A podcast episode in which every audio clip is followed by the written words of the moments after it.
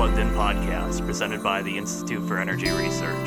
To find out more about our work, visit our website at instituteforenergyresearch.org. Welcome back to the Plugged In podcast. I'm your host, Alex Stevens. I'm a policy analyst here at the Institute for Energy Research. On June 25th, Pennsylvania's State Attorney General Josh Shapiro released a report from a two year grand jury investigation, which uses anecdotal allegations to attack the state's natural gas industry and regulators. However, in response to the report, Pennsylvania's Department of Environmental Protection wrote that the report, quote, presents an inaccurate and, and incomplete picture of Pennsylvania's regulatory program that it is factually and legally inaccurate, and it does a disservice to the citizens of the Commonwealth. Joining me today to discuss this report is Gordon Tomb. Gordon is a senior fellow with the Commonwealth Foundation, a Pennsylvania based free market think tank, and the primary editor of a best selling book, Inconvenient Facts The Science That Al Gore Doesn't Want You to Know. Gordon has been a newspaper reporter, a communications executive in the nuclear power and electric utilities industries, and a management consultant. He has spoken on behalf of the International Atomic Energy Agency on lessons of the Fukushima and Three Mile Island nuclear accidents and is a winner of the Cicero Speechwriting Awards. Gordon, thank you for coming on the show today. You're welcome. I appreciate the opportunity. For some background on this, could you just start by explaining how uh, the process of a grand jury investigation investigation sort of works, and then provide a short timeline of how and why this specific investigation started? Sure. Well, as some of you may already know, a grand jury is a secret proceeding where a prosecutor presents witnesses to support allegations of wrongdoing. Those being charged are given no opportunity to defend themselves. It's simply a, a presentation of, um, of, of charges. On February 27th, the Allegheny County Court in Pittsburgh accepted the grand jury's report, which was the product of a two year investigation. Included in the report were responses from the Department, Pennsylvania Department of Environmental Protection, the Department of Health, and uh, also responses from two individuals who had formerly led the Department of Environmental Protection. Uh, Pennsylvania Attorney jo- General Josh Shapiro announced the report at a press conference on June 25th, and the industry and others followed up with public statements that were highly critical of the report. The rationale for the grand jury investigation, frankly, is not clear to us. Pennsylvania's natural gas industry has been highly regulated for years. Much, if not all, of the issues covered in the grand jury report were already resolved through the regulatory process or were working their way through the system. The report has the markings, in our view, of a political document intended to raise the profile of an attorney general widely reviewed as a future gubernatorial candidate in Pennsylvania he has sponsored other similarly political exercises in the past. Yeah, the report makes some strong claims about the natural gas industry and regulatory failure in the state of Pennsylvania there. And as you sort of mentioned there, uh, industry groups and the Department of Environment environmental protection pointed out several problems. The two big things that they are pointing to is that the report excluded information about existing laws that are already on the books and that it makes recommendations for policies that that already exists. So, uh, can you just sort out exactly what's going on with the report? How valid are these concerns from industry groups and from the Department of Envi- Environmental Protection? Well, because because the report's made up of claims from anonymous sources, it's difficult to judge what valid or not valid uh, for somebody like myself, at least. What is clear from responses of the Department of, of Environmental Protection and others is that there is little, if anything, new in the report. Mike Krancer, a Department of Environmental Protection Secretary between 2011 and 2013, says one issue was covered by an eight and a half year old uh, Department of Environmental Protection consent order. Another issue, according to Krancer, is a case where the DEP fined a company more than $4 million six years ago. An industry group here in Pennsylvania, the Marcellus Shale Coalition, defends Pennsylvania's regulatory framework is one that, quote, repeatedly referenced as a model for others to follow. The, the coalition also states that the state review of oil and natural gas environmental regulations, which is a, an independent nonprofit regulatory review commission. That commission has given Pennsylvania's oil and gas program high marks, citing it as well managed, professional, and meeting program objectives. Also, from the, the industry, the industry says a review of Pennsylvania's unconventional oil and gas regulatory landscape details 43 laws on the books. This is all in Pennsylvania 43 laws on the books, seven technical guidance documents, and 28 permit authorization packages. And that's just with DEP. From 2010 to 2019, DEP inspected the unconventional shale gas wells almost 135,000 times. That includes just last year 19,000 well site inspections. Given all that, a grand jury investigation appears to be quite unnecessary and is more likely an abuse of the system than a good faith search for the truth.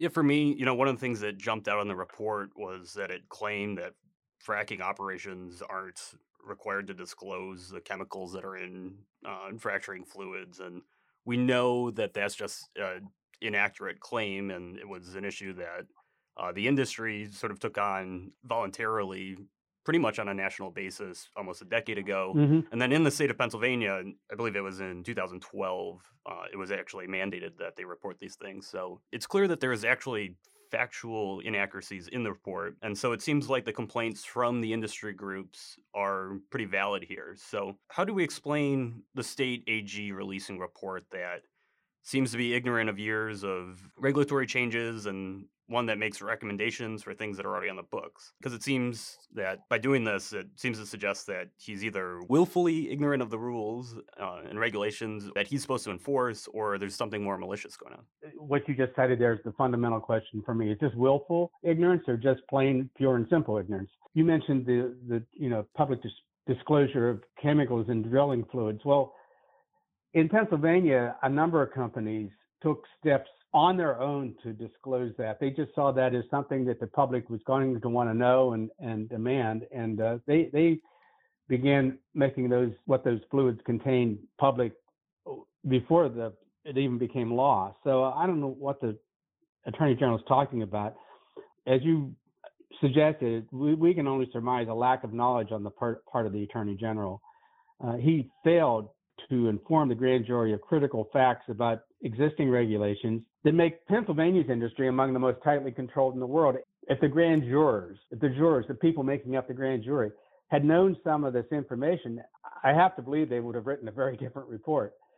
The report unconvincingly attempts to smear Pennsylvania's natural gas businesses and the state's departments of health and environmental protection with this regrettable display of ignorance. The report ignores much basic information about improvements made over the last decade, both by the industry and by regulators, to to protect people and the environment. Yeah, it's interesting. So the the report Shapiro in various places has claimed that he's not trying to ban fracking in Pennsylvania, but the report recommends a 2,500 foot setback rule, similar to one that we saw in Colorado with uh, Proposition 112. A nearly half mile setback rule like that for people who aren't familiar with Pennsylvania and fracking operations there, that pretty much guarantees a, a ban on fracking, wouldn't it? Yeah, it's very. It would be very difficult. Um, the fracking that's taking place very often is on agricultural lands, and there's buildings all over the place in these on these lands. And uh, a half a mile is quite a quite a serious restriction on, on operations, and and it would be difficult to continue. I think in Pennsylvania and a lot of places. Uh, we're not talking about, you know, we're not talking about the wild west where you have miles and miles of uninhabited millions of acres of uninhabited land. Yeah, again, for people not from Pennsylvania, could you just explain the role of the natural gas industry in Pennsylvania's economy? Um, and just what's sort of the industry's track record there with compliance? Well, I'm, I'm a native Pennsylvania. I've lived here all my life. I've lived in probably a half a dozen different counties, all all pretty much rural rural counties actually. And to to see to you know I've watched the steel industry decline, the the mining industry decline, and the textile industry in this state decline. And uh, this, the advent of, of natural gas production, uh, the unconventional natural gas production in the Marcellus Shale region, has been a huge boon to Pennsylvania's economy and to the country's energy supply. Since 2012, Pennsylvania's tax on gas production has generated nearly 1.7 billion, billion with a B, dollars for state and local governments. When you count Pennsylvania's state income tax and its extraordinarily high corporate income tax, the state's gas industry is one of the most heavily taxed in the country. As far as benefits, economic benefits uh, to to others other than you know people other than in state government, since 2010, gas development has generated about $10 billion in royalty payments. The industry supports 300,000 direct and indirect jobs in Pennsylvania and contributes $45 billion to the economy. By 2025, the industry is expected to produce 600,000 jobs in Pennsylvania. Since 2008, the natural gas boom has has driven the price of gas down by 56 to 76 percent. I can tell you, as a lifelong Pennsylvanian, I'm I'm paying the lowest energy prices I've ever paid. The average annual savings for households range from $1,100 to $2,200. Wholesale electric prices are down by 41% since 2008. And finally, Pennsylvania is the second largest natural gas producer in the U.S., making up 19% of the country's production. Yeah, so it's obvious that the industry plays an important role in the economy there. What's the significance then of the AG leading an attack on the industry like this? Well, gas production in Pennsylvania is one of Pennsylvania's most promising industries for the future. And like other industrial activities, it's under continual attack by environmental extremists and political opportunists. The gas industry deserves to be supported by reasonable people who while expecting responsible operations and accountability, people who recognize that, that the gas industry is a critically important source of energy and a producer of immense economic value for all, for all citizens. Baseless attacks like the grand jury's report just helps nobody.